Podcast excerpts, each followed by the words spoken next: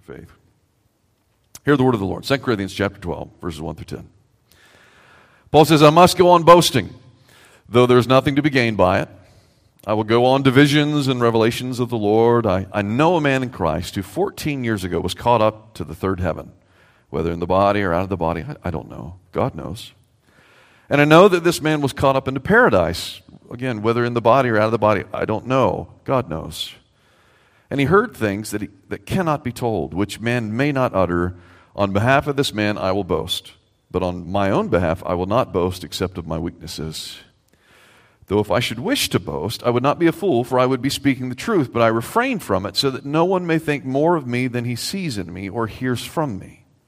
So, to keep me from becoming conceited because of the surpassing greatness of the revelations, a thorn was given me in the flesh, a messenger of Satan to harass me to keep me from becoming conceited.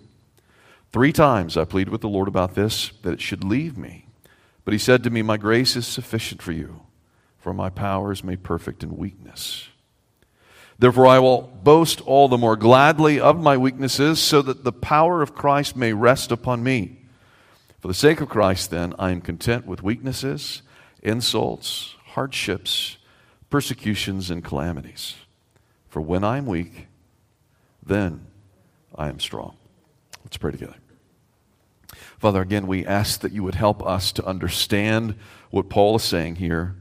We pray that you would give us the illumination of the Holy Spirit that we might receive the truth to, to help us to know how to grow in our faith, to help us to face whatever circumstances are before us, the trials of life, and and even the, the, the enemies of the faith that sometimes we're confronted with. We pray, Father, give us more of this grace that He's speaking of. Give us more of this power as we look to Christ by faith alone.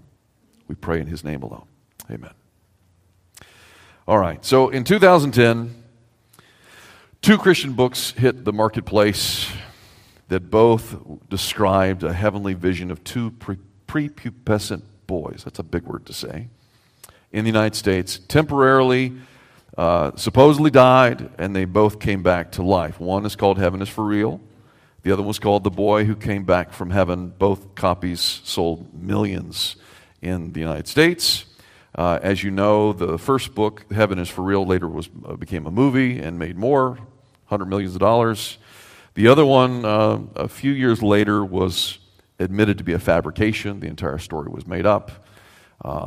Sadly, the boy and his mother began to say this for about seven years before the Christian books, book publishers took it off the shelves because they were still making money off of it, which is uh, really not good.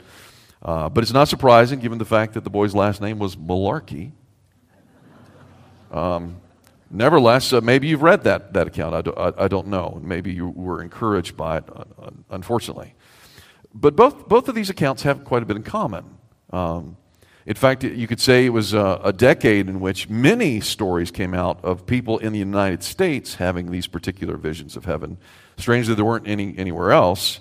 But first, there was the 90 Minutes in Heaven by Don Piper, I think it was, and then there was 23 Minutes in Hell by someone else, and then a couple others that were based upon these young people being um, having died and, and, gone to heaven. But, but both accounts in this case describe heaven as a place of peace and, and joy, peace and love, if you will, which makes sense.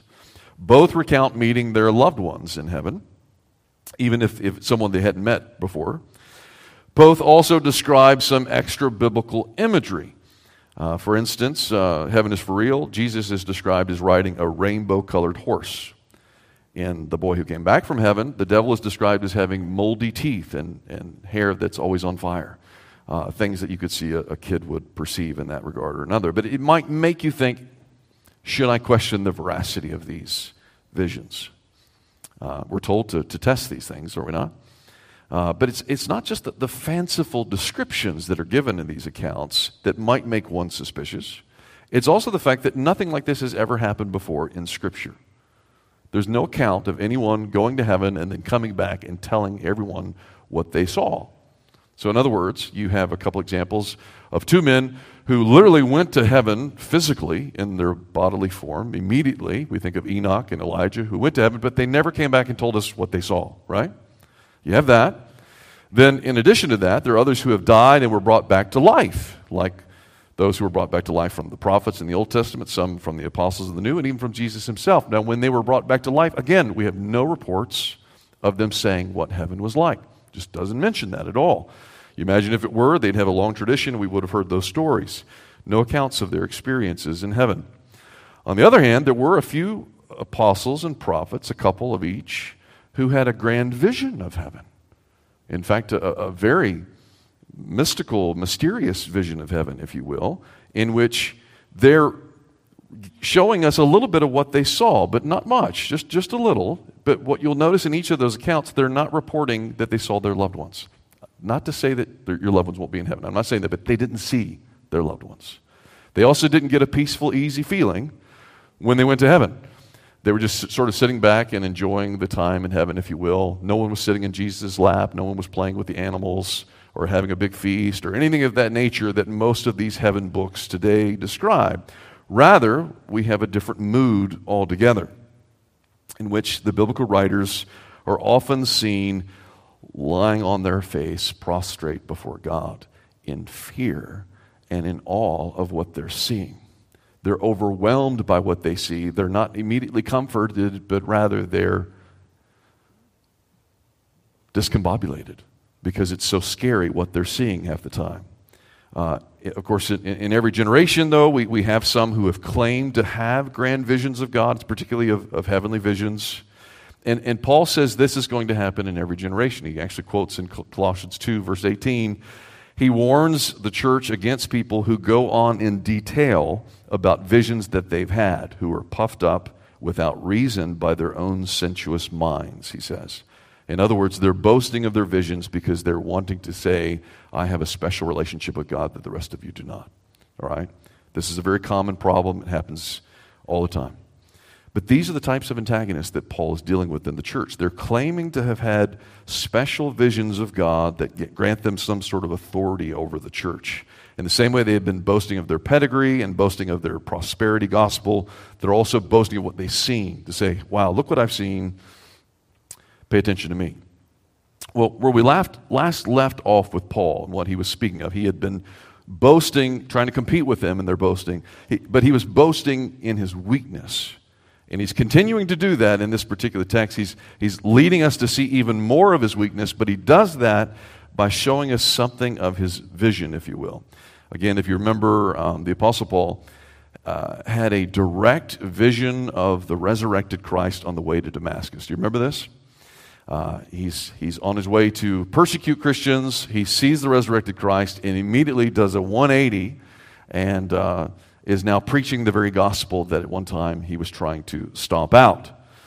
But then Paul has a number of other visions as well. In, in fact, um, let me just recount some of them to you. In Acts chapter 16, verse 9, each of these visions are for the sake of building up the church of Christ. Acts 16, verse 9, if you remember, he's in one area of the world preaching I think it's around Troas, and then he gets a he gets a vision of a Macedonian man coming into him in the middle of the night and saying, "Come over here, preach the gospel to us," basically. And so immediately he leaves and he goes, and that's when he begins to preach in Philippi and Thessalonica and Berea and all those areas, right?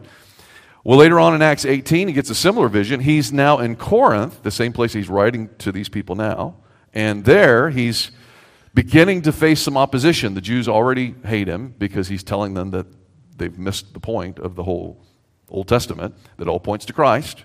And yet, uh, the Lord gives him this vision to say, I want you to stay there for a long time, even though it seems like uh, the, the tables are being turned on you. He said, Because I know that there are, there are a number of people that are going to come to faith in this town, which obviously the evidence here is in our epistle, right? We, we, we see the evidence of that. And so Paul actually stays in Corinth for a year and a half and is able to continue to preach the gospel without direct persecution. God protects him uh, in, in that particular occasion. Later on, Acts 23, verse 11, again, he gets another vision. This time he's in Jerusalem. He's already been imprisoned, and he's having to wonder, what should I say before these people? And God gives him a vision, comforting him to say, You're not only going to preach the gospel here, but you're also going to preach it in Rome. So keep speaking boldly in the name of Christ. And so he does, and eventually, as you know, he's transported to Rome as, as a prisoner. But then, on the way there, if you remember, there's a shipwreck, right?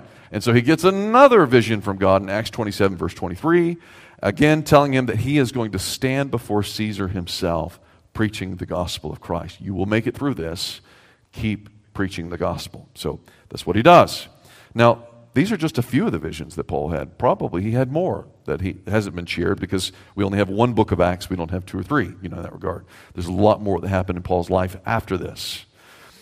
But it's interesting because Paul doesn't mention any of these visions when he had the chance to boast about the visions that he had versus the visions that these false uh, apostles supposedly had.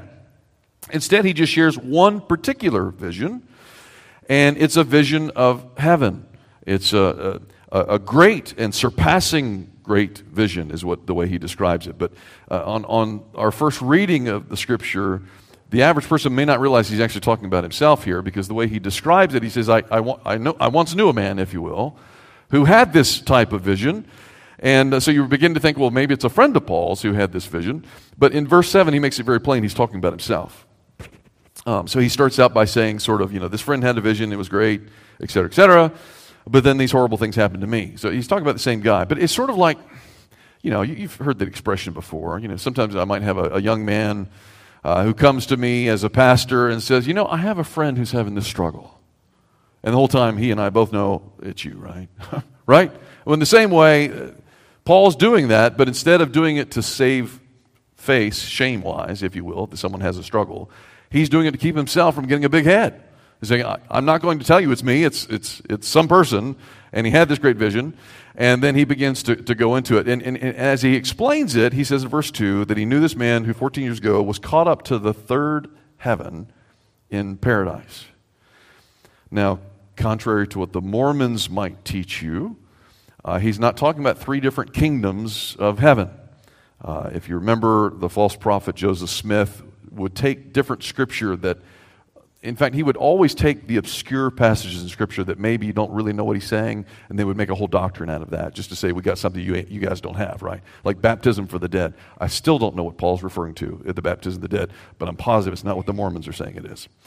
But in this particular case, the Mormons were teaching and still teach to this day. There are three different kingdoms. You have what's called the celestial kingdom, which is where all the Mormons go, who are good Mormons. They go to celestial kingdom. It's a third kingdom of heaven.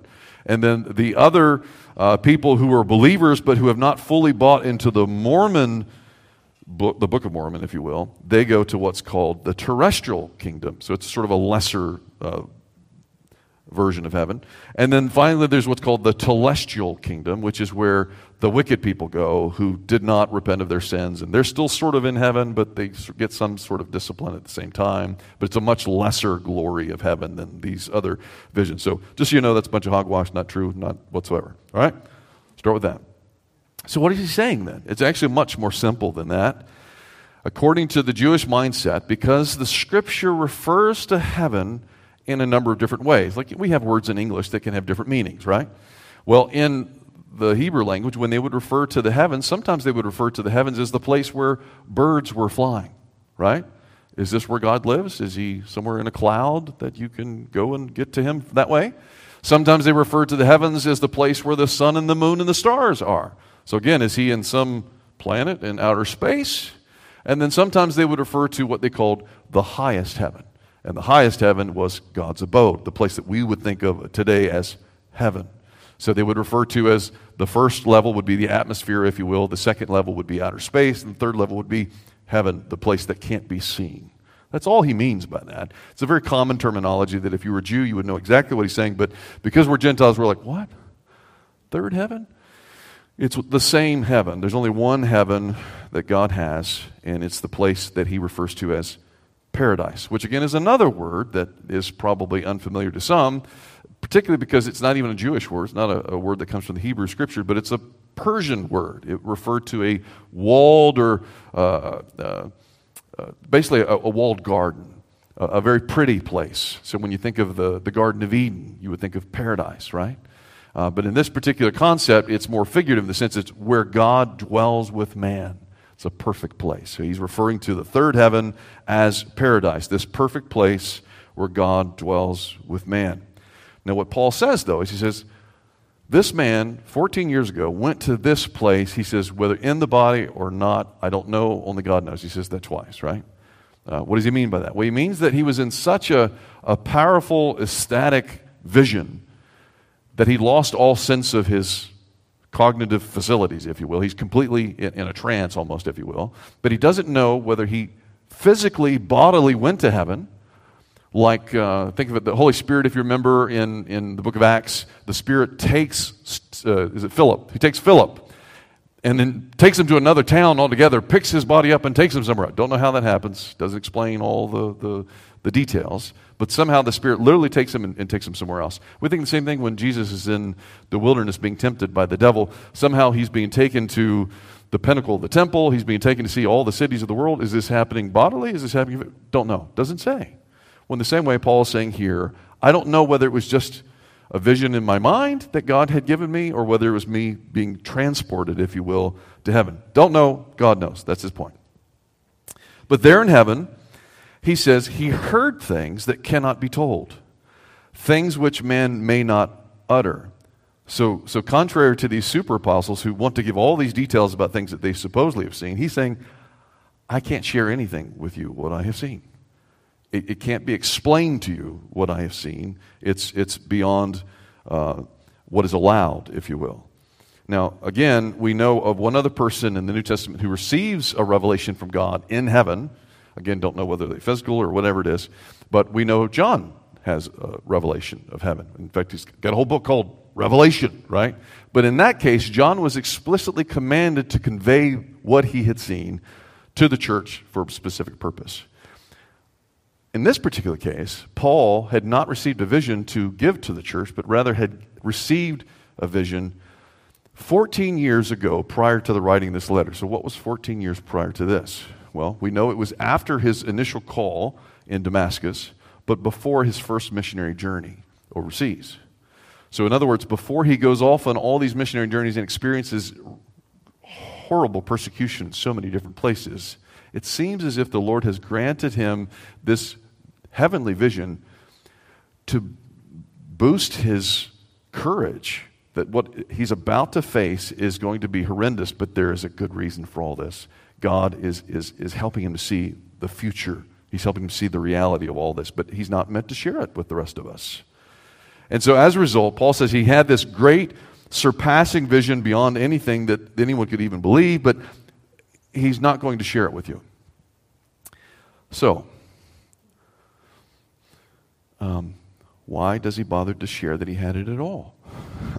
I had a great vision, but I can't tell you. Sounds like a kid, doesn't it? That's not what he means at all. In, in, fact, the reason why he's sharing that he had a vision was not so that he can compete in boasting with them in terms of his great vision, but rather to continue to boast in his weakness. Because not of what the vision was that he saw, but rather what the vision led to. He's saying the vision led to more weakness in his life. Look at verse 7. He says, according uh, to, to, this vision, uh, it kept Paul from becoming conceited because of the surpassing greatness of the revelations. A thorn was given him in the flesh, a messenger of Satan to harass him, to keep him from becoming conceited. So, uh, again, if the concept of the third heaven is confusing, just wait until we talk about the thorn in the flesh.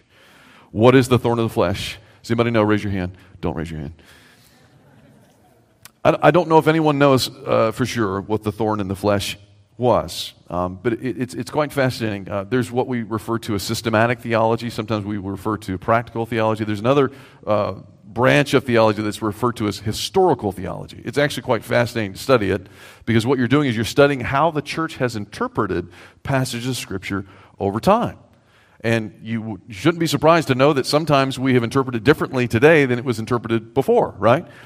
So, in other words, the vast majority of commentators today would say that the thorn in the flesh was a literal thorn of some kind. I mean, not, not like a piece of wood necessarily stuck in the flesh, but a, a literal thorn in the sense that it had something to do with a bodily ailment of some sort. So, he, in, in, in some way or another, he was physically debilitated by a thorn in order to keep him from being conceited. And, and, and most of the people that will use such um, uh, will, will lean toward this particular interpretation, they would talk about, first of all, uh, of Acts chapter 9. So in Acts chapter 9, if you remember when he first saw his heavenly vision of Christ, the resurrected Christ, what happens?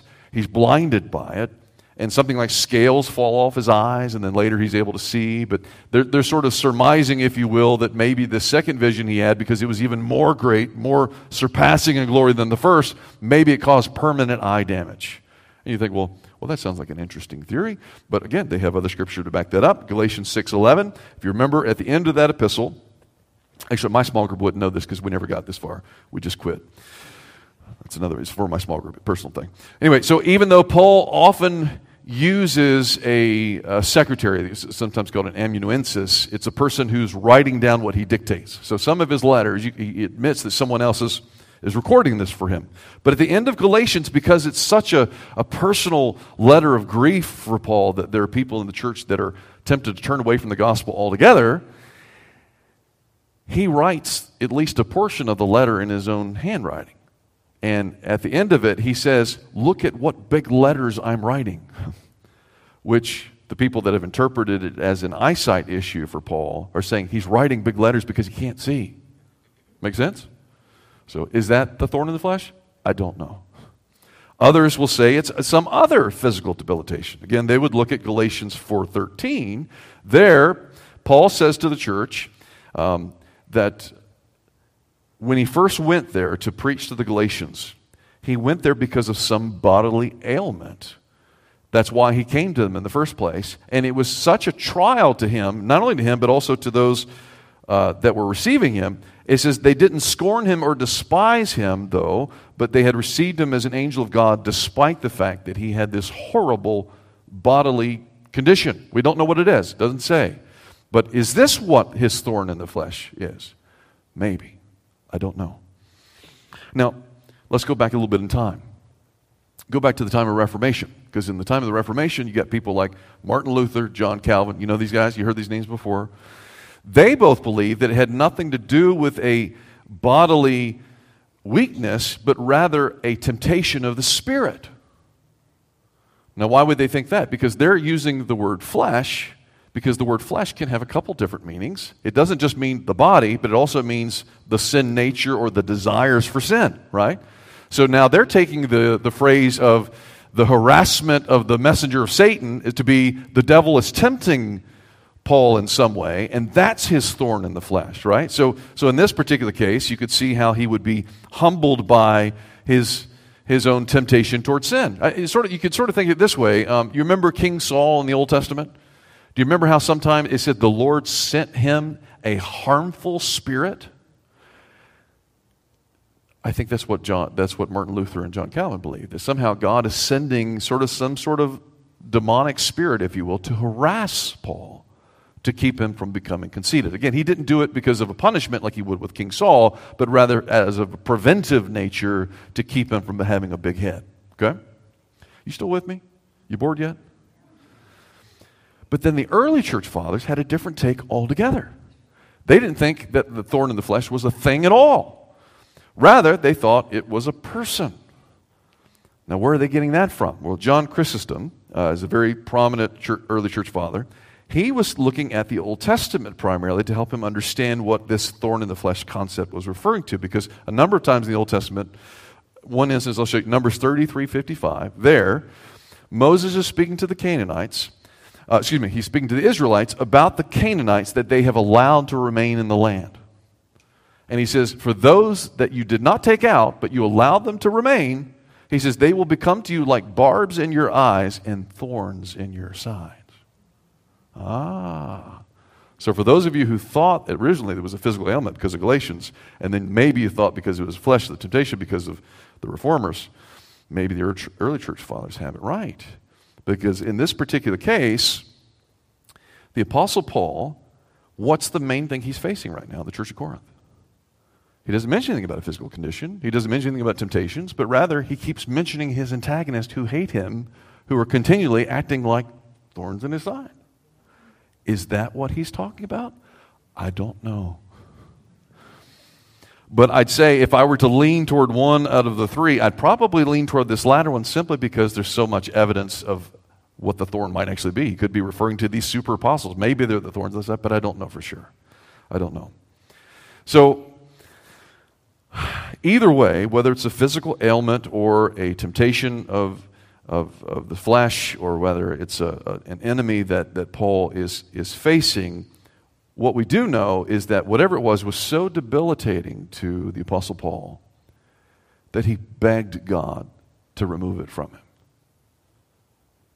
It says three times he pleaded with the Lord to remove this thorn from his side. But according to verse 9, what's God's answer? Essentially, no. I'm not going to remove it. Why? He says, My grace is sufficient for you, for my power is made perfect in your weakness. I'm sure that's exactly what Paul wanted to hear. You know, it's not insignificant, though, that the Lord Jesus Christ also prayed three times, asking God not to remove a thorn in the flesh, but rather to remove the cup of wrath that he was meant to drink. And yet, if you remember, the Lord Jesus also prayed, Yet not my will, but yours be done, right? So I don't think it's insignificant that Paul also shares he prays three times in the same way that Jesus has, and yet God does not remove the thorn from him. Now, we understand why God didn't remove the cup of wrath, right? Because Jesus needed to die for us in our sin. It makes perfect sense to us. What doesn't make sense to us is when God allows us to continue to have cups of bitterness and thorns of the flesh and other uh, difficult trials in our life. Um, but the truth of the matter is this sometimes it's God's will that we suffer physical ailment rather than being healed. Sometimes it's God's will that we suffer great temptation rather than not being led into the temptation in the first place. Even as we pray in the Lord's Prayer, lead us not into temptation, but deliver us from evil if you decide to lead us into temptation. So sometimes he, it is His will to lead us into temptation. In the same way, sometimes it's the Lord's will that we face painful opposition rather than being at peace with all men or else we would never face this opposition. How do I know that? Because I read the Psalms. Think of it. You read through the Psalms. I started to count them. I didn't, I didn't finish, but I got at least 70 Psalms out of the 150 that I was going through in which David or another person is praying, Deliver me from this, deliver me from that. Help me from my enemies. Help me in my physical weakness. Help me in the midst of my temptation. And yet, seemingly, there's no answer from God. They're continuing to pray. And yet, they don't find any immediate escape, any immediate release. Rather, they all are meant to learn something through these trials and circumstances in which somehow for them, Christ has to be sufficient. God's grace for them has to be sufficient. God has to be their refuge. God has to be their strength. God has to be their hiding place, and not just the escape from the circumstances. That seems to be exactly what Paul's saying here in our text. God's priority in our lives is not to deliver us out of all evil things.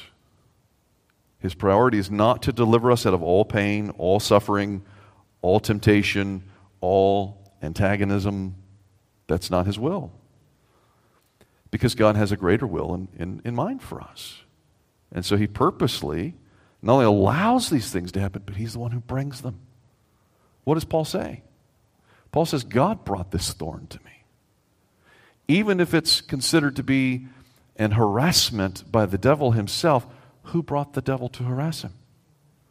God does.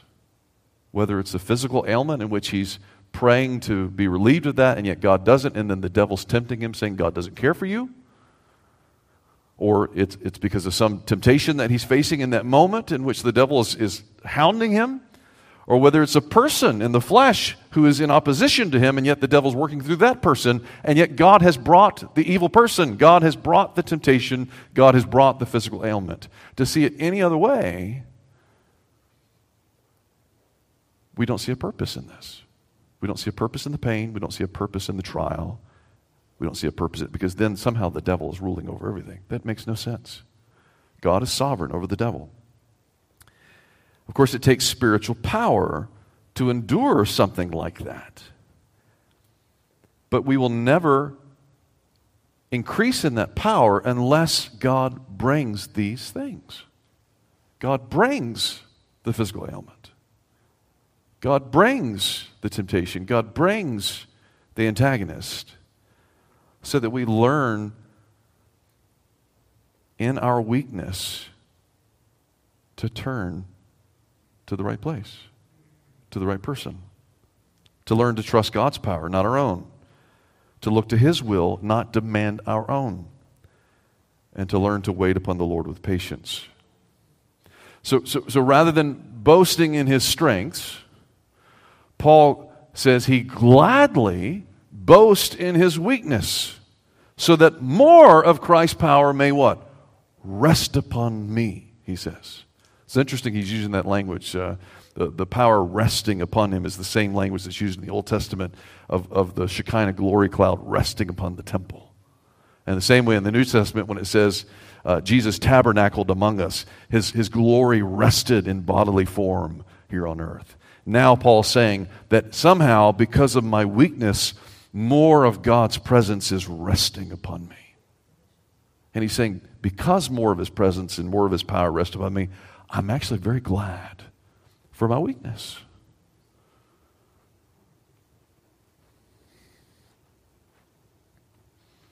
It, this seems to be the pattern, though. God, what, what, is, what is Paul saying in, in the first letter to the Corinthians? He says, God purposely chooses the what?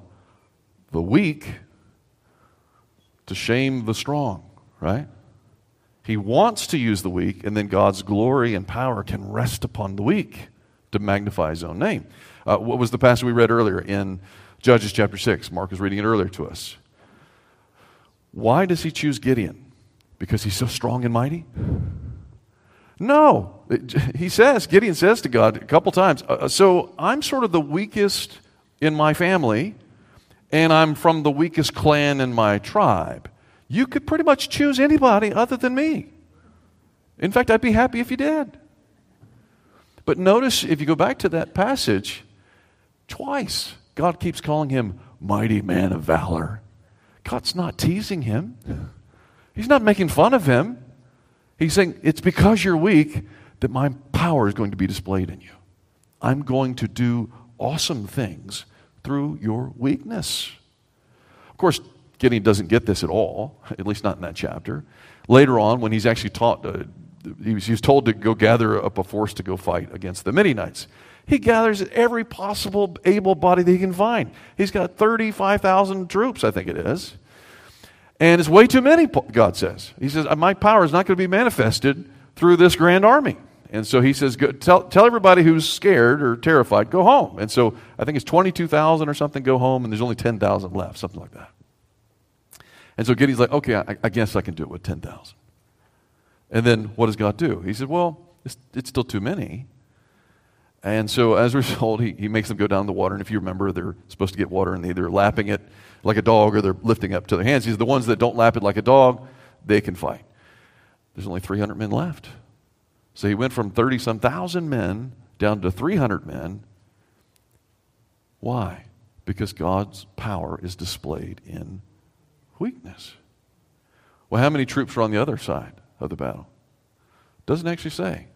There's no number given. Instead, it just says they covered the fields like locusts. What does that mean? they were everywhere. Thousands and thousands of people. You couldn't find a spot of green grass anywhere because they covered the whole thing. And now you got 300 men that are going up against that. And you have to read the rest of the story if you haven't heard it before. How does God save Israel from seemingly 50,000 people with 300 men. It all has come down to, to God's power. So the Apostle Paul is saying he has faced similar odds, if you will. And whether it's through antagonist or through the temptation of the flesh or whether that's through the physical ailment, he says no matter what the circumstances he's faced, he has learned the secret of contentment in the midst of these evil things. Right? If we go back to the book of Philippians, right, we know that he says, you know, whether well fed or hungry, whether abounding or, you know, in adversity, doesn't matter what circumstance I find myself in. He says, I have learned the secret to contentment. And what is that secret? Most people know the verse, they just don't know it's always related to that. Philippians 4:13. I can do all things through Christ who what? Strengthens me in the midst of my weakness. If you want to know how to grow in the faith of the Lord Jesus Christ, you first have to come to the point of weakness so that you look to God for strength. And so Paul says, as a result, I look forward. I boast in these things. I boast in these ailments, these temptations, this opposition. He says, For Christ's power is made perfect in my weakness. Saying that when I am weak, then I am strong. That sounds like a play on words, you know, something clever, if you will. But it's not just a, a, a play on words. Rather, it, it's Paul's earnest belief, his fundamental conviction in all of life. If you want to know what Second Corinthians about, it's this passage, it's this verse. He's been leading us up to this the whole time. He keeps talking about treasures and jars of clay. He keeps talking about being led uh, by a procession of, of God as people who have been defeated by God Himself, if you will, to become His people. He keeps talking about His weakness, the weaknesses of, of, of God's people. Why? Because it's through the weakness that God's power is put on display. It's through the weakness that we learn to go to God and we receive the grace that's needed in order to grow up in our faith. Um, God is the one who brings the thorns in our lives. You have to know that. Just as He brings the flowers, He brings the thorns. He is the one who brings the ailments, the temptations, the antagonists. He brings all of these things because He has a purpose behind it that we might look to God for everything. What does he say? You are my all in all, right? Did we not just sing that? You are my strength when I am weak. You are my all in all. That's what he wants us to learn. And so he brings us to this point in different ways at various times in our lives, and sometimes through much time in our life, that we might receive and learn to receive these things with gladness rather than with grief. Of course, we can learn this reactively, right? Uh, how does this start? How does this whole process of growing up in our faith begin? God always starts it. God's the one who brings the thorns, He's the one who brings the antagonism, He brings all of these things. So, by having it happen numerous times, we can learn to receive it gladly over time, but it, takes a while. But we're not meant to receive it just reactively, we're also meant to receive it proactively, right?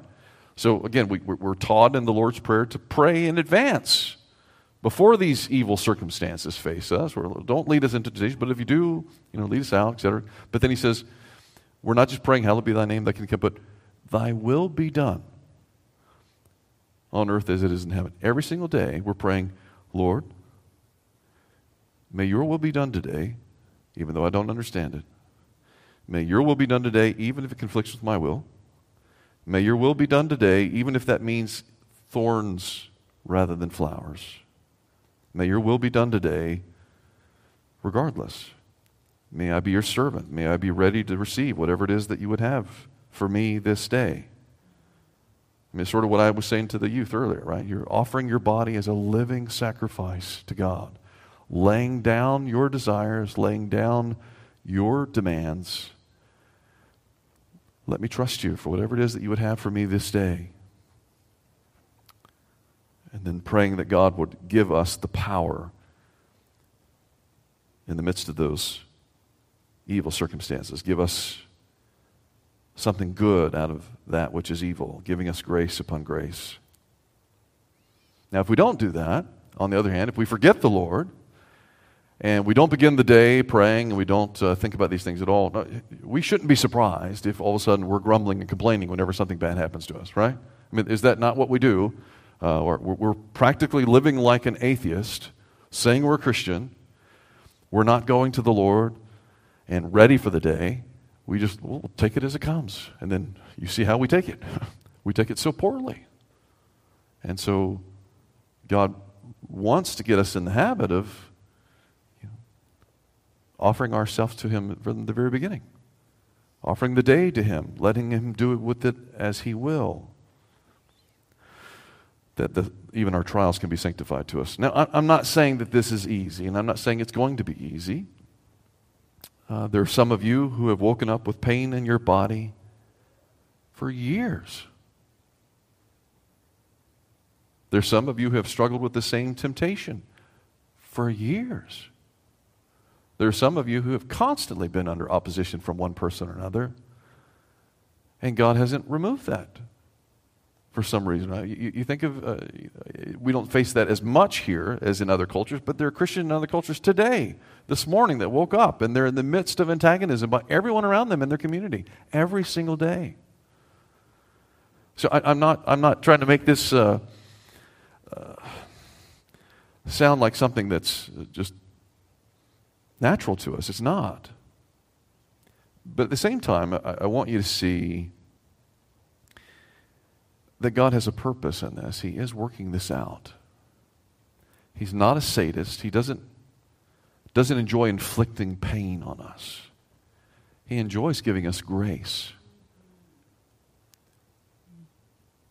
But to give us grace, sometimes the pain must come first.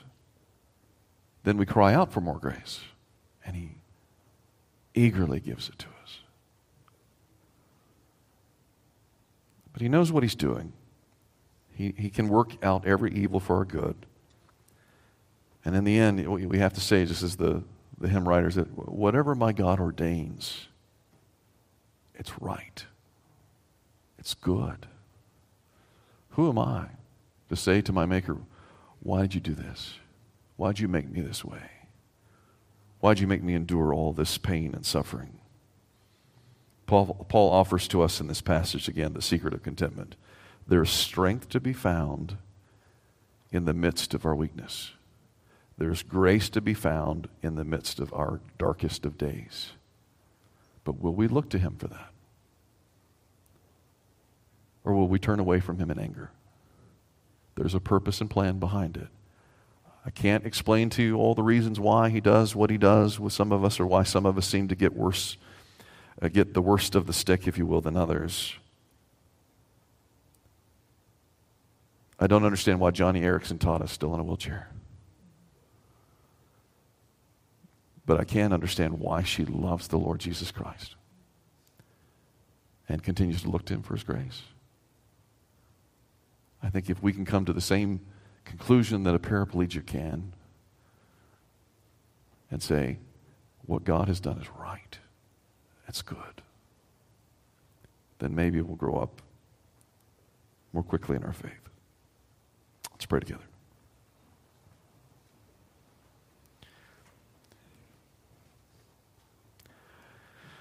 Father, I don't, uh, I don't have all the answers.